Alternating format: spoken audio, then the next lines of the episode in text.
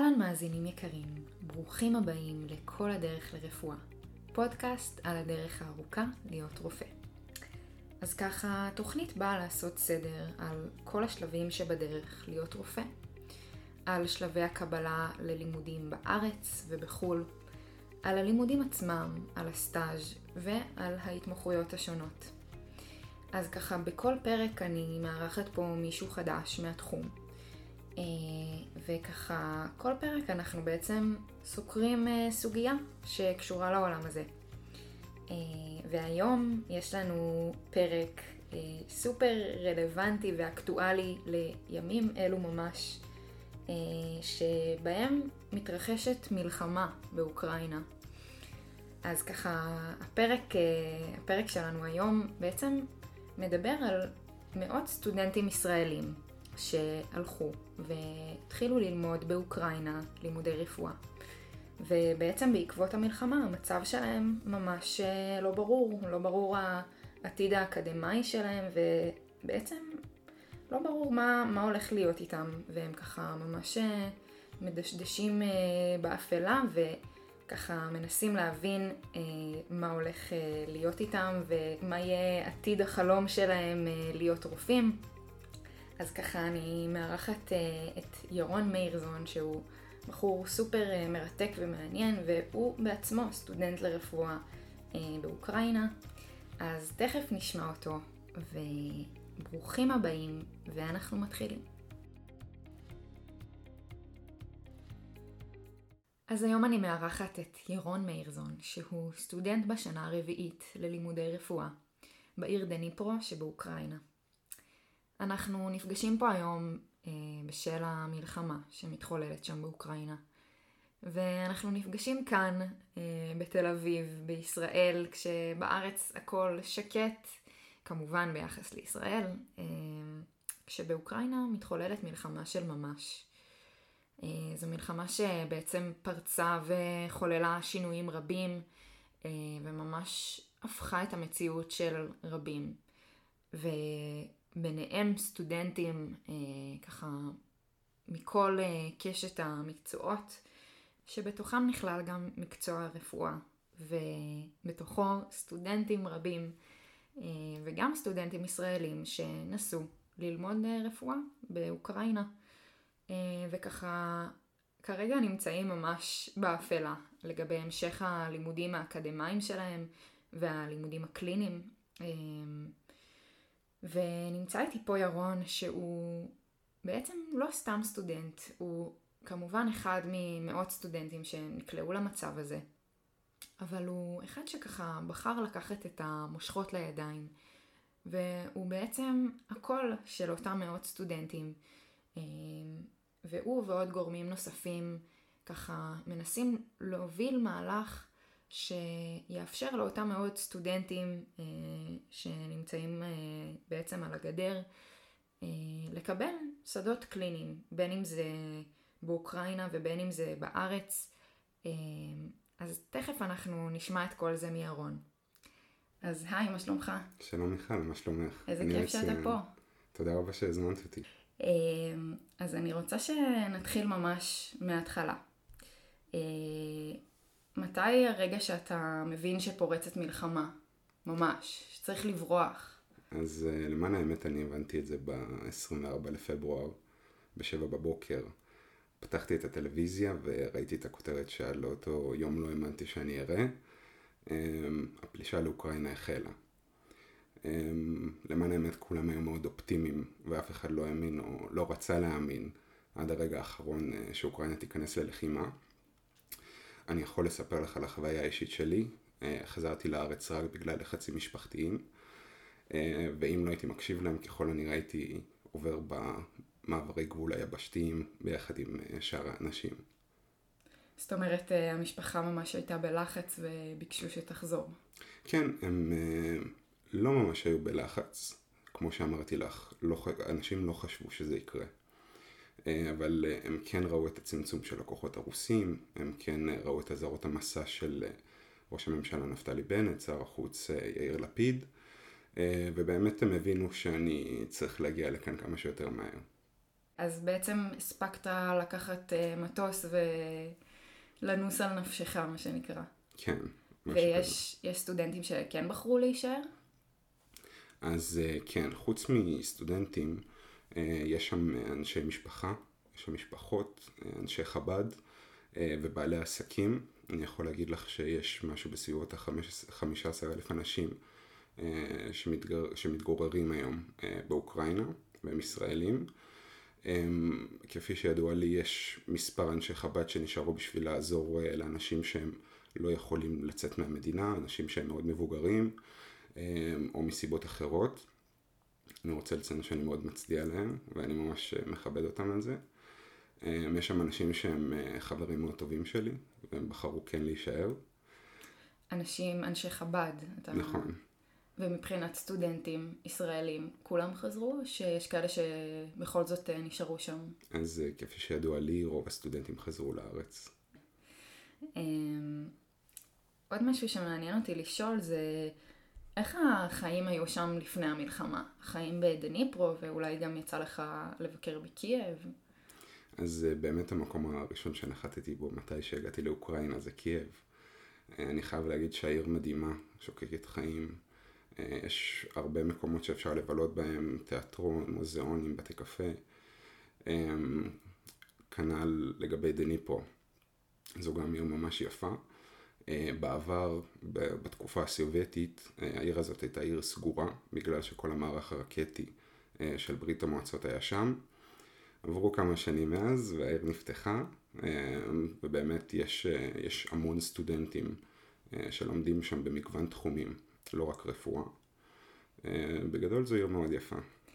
והרגשת בעצם איזושהי דריסת רגל רוסית שם, או שבכלל אין, אין השפעה ו... אז um, הרוסים כן התחילו להפציץ בדניפרו. לפני זה הם, uh, הייתה השתלטות על uh, תחנת הכוח הגרעינית בזפרוז'יה. Uh, אני יודע שלפני מספר ימים היו כמה פיצוצים והלוחמה עדיין נמשכת. Um, כן. וואו, קשה. ו... ומה קורה עכשיו מבחינת לימודים? יש איזשהו מענה מהאוניברסיטה? אתם מצליחים איכשהו כן ללמוד, או ש... או שאין בכלל לימודים? איך זה עובד? אז עכשיו כן מתקיימים לימודים. אנחנו לומדים במתכונת אינטרנטית לפי הסילבוס האוניברסיטאי. אה, אנחנו נמצאים בשנים הקליניות שלנו ובהתאם לכך אנחנו מבצעים את הסבבים, אבל אה, בימים אלה אנחנו מבצעים את הסבבים בזום. שמה אה, זה אומר? אוקיי, אז בעצם אנחנו לומדים את התיאוריה דרך הזום. אנחנו מקבלים מערך שיעור, מתכוננים אליו, ובעצם עושים איזשהו debate בזום אה, עם, ה, עם המרצה. עכשיו, אני מבין שיש אנשים שעולמם אה, חרב עליהם, אה, והם עזבו את המדינה, או שנמצאים שם כי הם לא יכולים להישאר, אבל למרות המצב הזה זה משהו שלא נראה לי הגיוני, כי בסופו של דבר אנחנו נטפל בחולים מבעד למסך, אוקיי? זאת אומרת, אתם נקלעתם למצב ש... אתם בעצם בשנה הרביעית, אה, מי שלא יודע, מתחילים את השנים הקליניות, שנה רביעית עד שישית. ובעצם מה שזה אומר שעושים סבבים בבתי חולים, אה, בכל מיני מחלקות, ומקבלים ידע פרקטי וקליני, אה, מתחילים להרגיש את השטח. והמצב שלכם הוא שאין לכם קליניקה, זאת אומרת הקליניקה נשארה באוקראינה, שעכשיו במלחמה, ואתם פה. לומדים מהזום, אז בעצם אין לכם שדות קליניים. תראי, אפשר להגיד את זה ככה. מצד שני אנחנו שוב פעם צריכים להבין שאוקראינה נמצאת כרגע במצב מאוד קשה של לחימה. כמובן. זאת אומרת שלא בהכרח יש להם את האפשרות לספק לנו כרגע שדות קליניים. אמ, זה משפיע עלינו, ואני בטוח שזה משפיע לא רק עליי, גם על הרבה אחרים. אה, האוניברסיטאות כרגע עובדות במתכונת חירום. זאת אומרת שיש אה, נציגים של האוניברסיטה באוניברסיטה והם מנסים לתת מענה לסטודנטים, אבל מתי שיש התנפלות כזאת גדולה של סטודנטים על משרדי הדיקן, זה לא כזה פשוט לתת את המענה הזה. אמ, צודקת במאה אחוז. בשנה הרביעית אנחנו כבר צריכים אה, ללכת אה, לבקר במחלקות, לראות חולים, אמ, להבין איך מבצעים תישול נכון, להבין, להבין איך מבצעים את הבדיקות בצורה הנכונה. אמ, ואנחנו כן זקוקים לזה, ובגלל זה אני גם כן נמצא כאן היום.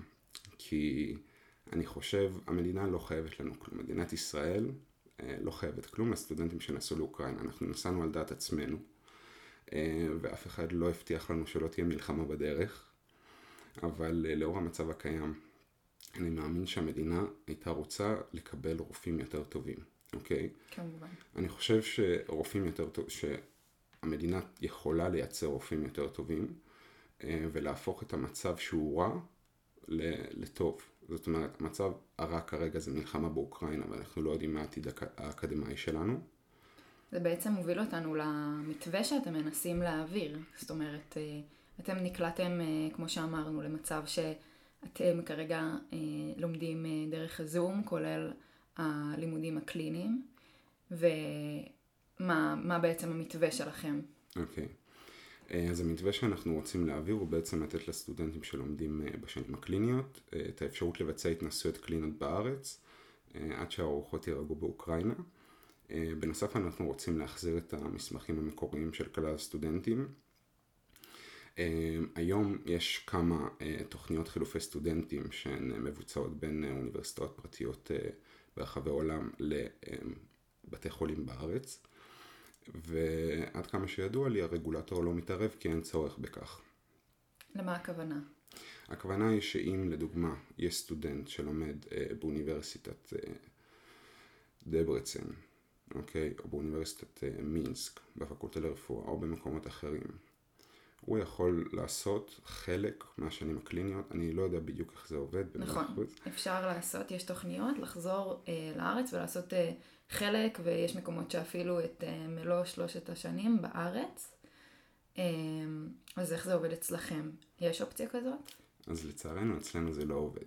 לאוניברסיטאות באוקראינה אין שום חוזה אה, עם אה, או משרד הבריאות או בתי החולים.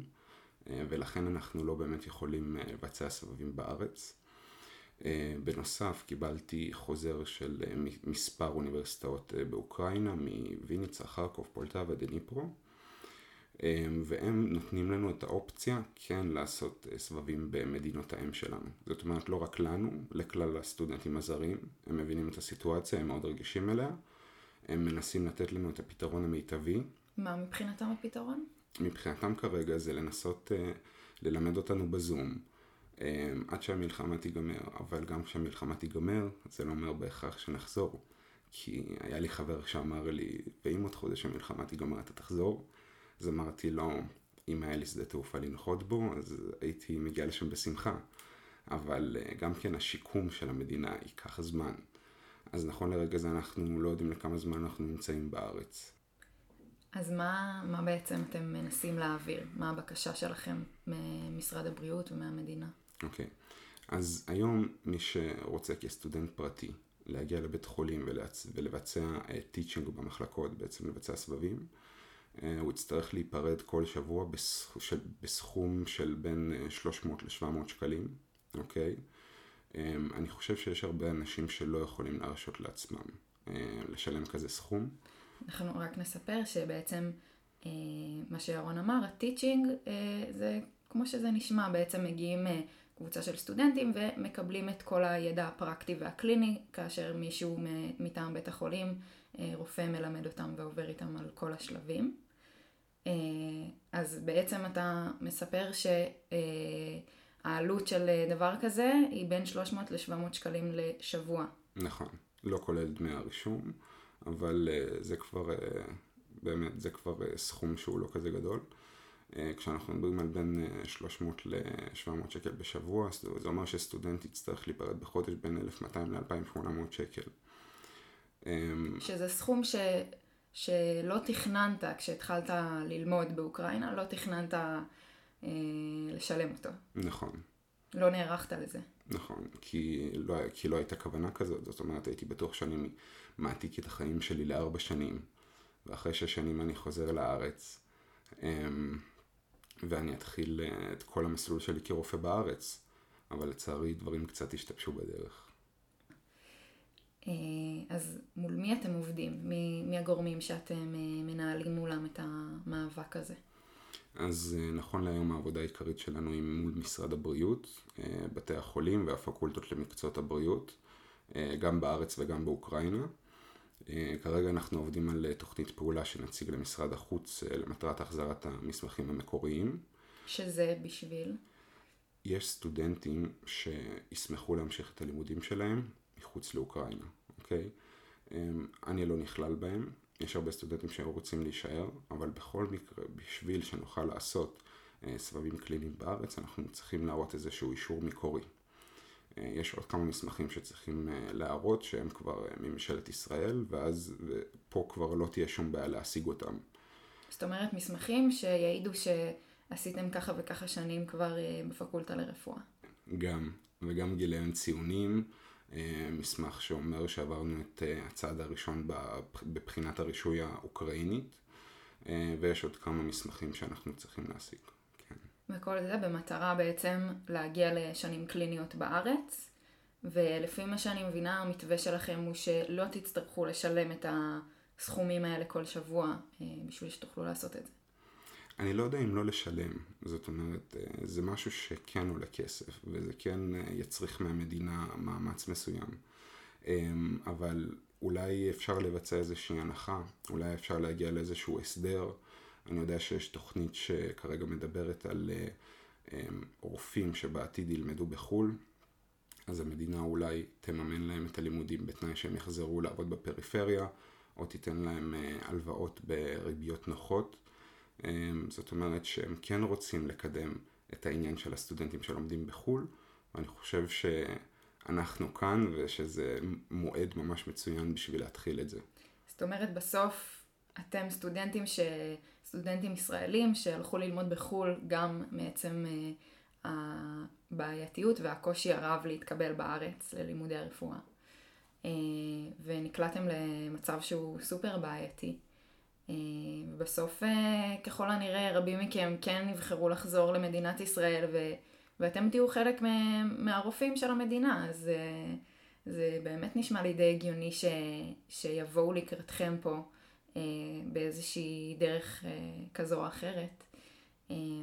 נכון, אנחנו בעצם הולכים להיות, לשרת את הציבור בארץ. אנחנו כולנו נתחיל במערכת הבריאות הציבורית. אה, ואני חושב שהמדינה, גם המדינה וגם הציבור היו רוצים לקבל מערכת בריאות יותר טובה עם רופאים יותר טובים. זאת אומרת אה, שזה אינטרס של אה, כולם בסוף. נכון. גם של משרד הבריאות. בדיוק. אתה מרגיש איזושהי חמלה על המצב שלכם? על ה... באמת המצב ההזוי שבן יום פורצת מלחמה ובסוף אתם באיזשהו מקום גם הקורבנות שלה? אה, אתה מרגיש חמלה מצד הגורמים האלה שאתם אה, פועלים מולם, או שיש איזושהי אטימות אפילו? אה, כן ולא. יצא לי לשוחח עם כמה רופאים בכירים במשרד הבריאות, והם באמת מגלים חמלה כלפי הסטודנטים מאוקראינה, וכן מראים נכונות לעזור. אבל ברמת המקרו, כשעובדים מול גופים ממשלתיים לדברים האלה, לוקח זמן. מה זה אומר נכונות לעזור? איך אתה רואה את זה? זה אומר שהם אה, מקבלים את הרעיון שאנחנו מציעים, אה, אבל שוב פעם, ברמת המקרו, מתי שעובדים מול ארגונים גדולים, אה, כמו ארגונים ממשלתיים, לדברים האלה לוקח זמן. Mm-hmm. גם זמן מענה וגם זמן לביצוע פעולה. עכשיו, הדברים האלה ברורים לי לגמרי לארגונים גדולים שבסופו של דבר משרתים את כלל הציבור. אני חושב שכן מגיע לנו תגובה לכאן ולכאן, אבל... אה, בעצם בסוף אתם אה, ככה עומדים על הגדר וקצת תלויים באוויר. אה, כמובן שאלו גורמים שגם תלויים בהמון תקציבים ובהמון הסכמות, אבל אני באמת מבינה את המצב שלכם, שנקלעתם אליו. אז באמת, ככה שמעתי שפתחו איזושהי אופציה. אמ, באוניברסיטאות באירופה, לקבל סטודנטים אה, מכל מיני מקצועות וביניהם רפואה, אה, לקבל אותם, בעצם את ה, באיזשהו מקום את הפליטים אה, האוקראינים ומי שלומד שם, לקבל אותם לאוניברסיטה בשל המצב הזה. זה משהו ששקלת? כן, זה משהו שחשבתי עליו, ואז הבנתי שהוא לא כל כך אפשרי, מכמה סיבות. דבר ראשון, הלימודים באוקראינה זולים משמעותית משאר האוניברסיטאות באירופה. אפשר אה, לדעת פחות או יותר טווח מחירים? אה, אנחנו מדברים על בין 4.5 ל-5,000 דולר. בשנה. בשנה, mm-hmm. נכון. רק הלימודים, לא כולל מחיה. באוניברסיטאות אחרות באירופה מחירים הרבה יותר גבוהים, ולא כולם יכולים לאפשר לעצמם לעבור לאוניברסיטה אחרת. ובנוסף, אני כרגע נמצא בשנה רביעית, ואני אמור לעבור לשנה, זאת אומרת לעלות לשנה חמישית עוד מעט. האוניברסיטאות האלה מציעות לנו להתחיל משנה שנייה ושלישית. Mm, אני מבינה. אז uh, לצערי זה משהו שהוא לא כל כך אפשרי, הוא אפשרי, אבל אני לא בטוח שהרבה אנשים uh, יבחרו באופציה הזאת. כן. וגם אם כן, אני מאחל להם המון בהצלחה. כן, זה מובן באמת. Um, עוד uh, ככה תוכנית שפתחו דווקא בארץ, um, זו בעצם uh, תוכנית קליטה לפליטים uh, אוקראינים. אה, גם במגוון מקצועות, אה, שבעצם מאפשרים להם להמשיך את הלימודים האקדמיים שלהם שנפסקו בגלל המלחמה, אה, פה בארץ, באוניברסיטת תל אביב ובעוד כל מיני מוסדות אקדמיים כאלו ואחרים. זו לא אופציה שכרגע פתוחה לישראלים. נכון, ואין לנו גם רצון אה, להשתלב אה, באקדמיה בארץ. אולי לחלק כן, אולי לחלק לא, אבל אני מאמין שלרוב הגדול אה, הם לא רוצים להשתלב אה, במערכת. באמת? לא היית רוצה, אם היו אומרים לך, בוא, יש לי כיסא פנוי אה, בתל אביב, לא היית בא? אמ, בוודאי, אבל זה לא אופציה שהיא ריאלית. אמ, יש המון אנשים שנאבקים על הכיסאות האלה באקדמיה, ואנחנו לא זקוקים לכיסאות באקדמיה, אנחנו זקוקים לפרקטיקה בבתי החולים. כל את מנית את אוניברסיטת תל אביב, יש גם את מכון ויצמן, אוניברסיטת בר אילן, שעוזרים אה, לפליטים אוקראינים.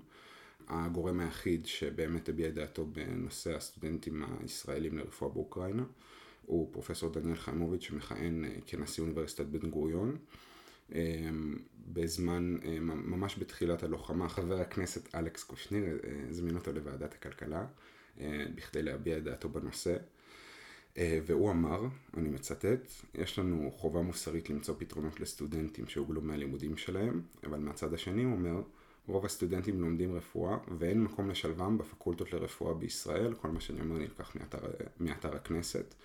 אה, הוא באמת מציע פתרון, אבל הפתרון הזה לצערי הוא לא רלוונטי אלינו. מה הפתרון? אז הוא מציע בעצם לשלב סטודנטים שלומדים אה, רפואה באוקראינה, או, בקור... או בקורסים אה, שיקנו להם נקודות זכות בעצם באוניברסיטאות באוקראינה, אבל לא בפקולטות לרפואה, זאת אומרת בפקולטות למקצועות הרפואה כמו סיעוד, רוקחות או פיזיותרפיה. זאת אומרת שזה לא נוגע אליכם, לסטודנטים ספציפית לרפואה. זה כן נוגע בגלל שהוא הציע לסטודנטים שלומדים רפואה לעבור למסלול סיעוד, פיזיותרפיה או רוקחות. אה, יש לי המון הערכה למקצועות האלה, זה מקצועות, אלו, אלו מקצועות מדהימים. אה, אבל אני השקעתי כל כך הרבה, גם מבחינת כסף וגם מבחינת שעות לימוד אה, וגם מבחינת הרצון, אני רוצה להיות רופא בסופו של דבר. זאת אומרת, הוא, הוא מציע לסטודנטים כמוך לעבור למקצוע אחר ב, ברמת הפקולטה למקצועות הבריאות. נכון. שזה לא משהו ש, שהיית רוצה. לא. שזה מובן לגמרי, זאת אומרת, אחרי כל המאמצים וכבר uh, בשנה הרביעית ללימודי רפואה, זה מאוד הגיוני שלא ככה תרצה פתאום לשנות את המסלול. עוד שאלה שהיא קצת יותר אישית אליך. Uh, מתי אתה מבין שאתה ככה הולך להיות ה... באיזשהו מקום המנהיג של המאבק הזה, להיות uh, הקול של uh, מאות סטודנטים? זה משהו ש... שהתכוננת אליו, שזה היה החלטה מודעת, או שהתגלגלת אליו? אז uh, לא הייתי מגדיר את עצמי כבכיר במאבק, אני חושב שהתגלגלתי לזה. Uh, אני בסך הכל סטודנט שמשמיע את הקול של האנשים שחושבים שהם uh, לא יכולים לפעול, כי יש להם הרגשה שהמערכת uh, גדולה ומורכבת ואי אפשר להתמודד איתה. המערכת באמת גדולה, המערכת באמת מורכבת, אבל כן אפשר להתמודד איתה. אמ, אין לי איזושהי הרגשה מיוחדת ביום יום אני לומד, ומאז שחזרתי לארץ אני עובד, ו...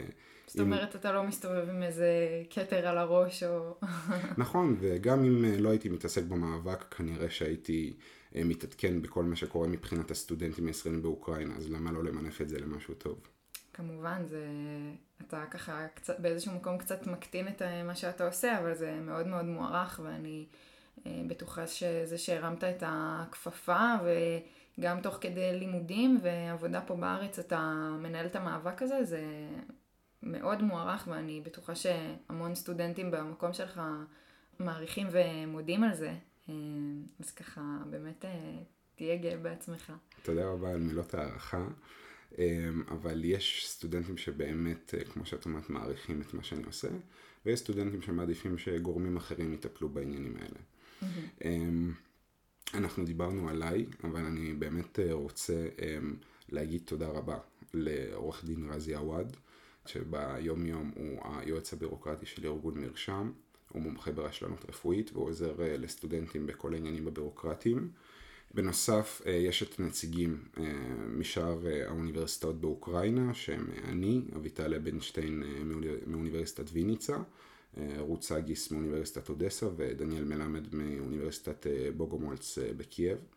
אז אני חושב שגם להם מגיע הרבה הערכה. כמובן, ותודה רבה להם על ה... לך ולהם על המאבק הזה שהוא באמת מוערך. אה, אז אני באמת מקווה שככה מישהו במערכת ישמע את הקול שלכם ויבין שיש פה קבוצה לא מבוטלת של סטודנטים שככה באמת נקלעו לזה. אה, והם ממש, אתם ממש מגששים את דרככם אה, בהמשך האקדמיה והעתיד שלכם בתור רופאים. בעצם זה זה גם העתיד של מדינת ישראל באיזשהו מקום. אה, באמת מקווה שבעניין הזה ככה תצליחו להגיע למה שאתם אה, רוצים. תודה, גם אני מאוד מקווה.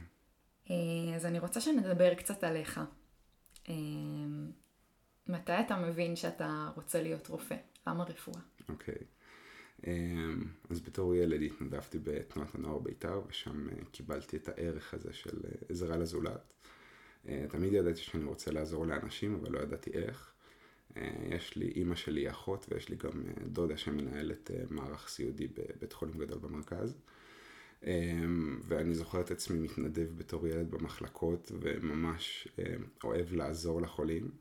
בהמשך גם התנדבתי במד"א בתור מגיש עזרה ראשונה, חובש. עבדתי כמוקדן חירום בחברת רפואה גדולה. אה, ידעתי שאני רוצה להתעסק בתחום הרפואי, אבל אה, לא ידעתי שאני רוצה רפואה.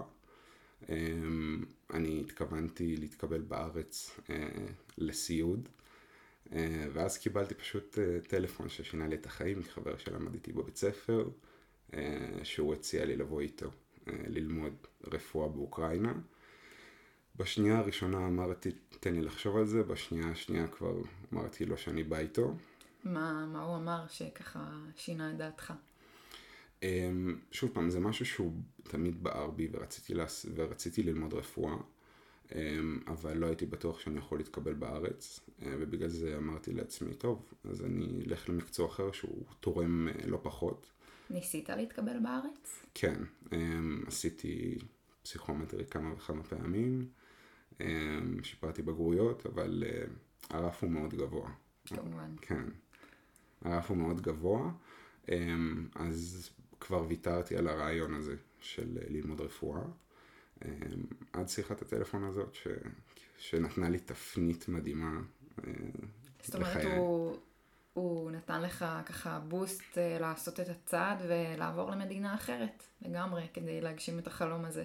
נכון, זה לא היה בכלל ב mindset שלי. לא, לא חשבתי על לעבור למדינה אחרת, או לא, לא חשבתי על הקשיים.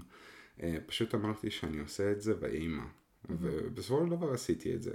וכמו כל אה, דבר חדש בחיים, אה, זה מערער את הביטחון וזה קשה, אבל מתרגלים לזה וצוברים uh, חברים וחוויות. למה דווקא אוקראינה? אז אותו חבר שדיברתי איתו, um, הוא הציע את הרעיון של לנסוע לאוקראינה. הוא במקור מאוקראינה, אבל לצערנו, הוא, זאת אומרת לשמחתנו, הוא עשה שירות לאומי בארץ, אה, בבית חולים אה, גדול, והוא לא יכל אה, להתקבל, להיכנס לאוקראינה, כי אם הוא היה נכנס לאוקראינה, אז היו ישר מגייסים אותו לצבא. זאת אומרת שהוא היה מגיע לצבא ולא לפקולטה לרפואה. אמ, וכאן הדרכים שלנו התפצלו. ואתה כבר נשארת עם ה-set of mind שאתה הולך לאוקראינה. בדיוק. ואיך הלימודים שם? איך החוויה הסטודנטיאלית? אז uh, כמו בכל uh, בית ספר אחר לרפואה, השנים הפרקליניות הן uh, מאוד אינטנסיביות. אנחנו לומדים עדיין במה שנקרא השיטה הסובייטית. Mm-hmm. מה זה אומר? זאת אומרת שיש, שיש לנו מערכת הרצאות, ובנוסף מערכי שיעור בכיתות. בכיתה אנחנו מגיעים, מקבלים הסבר כללי על הנושא ונבחנים על הנושא הרלוונטי. מבחינת חוויה סטודנטיאלית, בדניפרו יש את המרכז היהודי ובית החב"ד הגדולים בעולם. אה, בראשות הרב קמינצקי ובית החב"ד לישראלים אה, שמנוהל ביד רמה על ידי אה, שליחי החב"ד הרבנית בלומה והרב יעקב גולדשטיין. הם באמת דואגים שנרגיש כמו בבית, הם דואגים לנו לבית חם בשבתות, בחגים ותמיד יש למי לפנות. אה, כמו שאמרתי לך בהתחלה, שהעיר אה, שוקקת חיים, זאת אומרת יש אה, מועדונים, חיי לילה, בתי קפה, אנחנו, אני וכמה חברים אוהבים ללמוד בבתי קפה, אז ככה שזה מתאים לנו.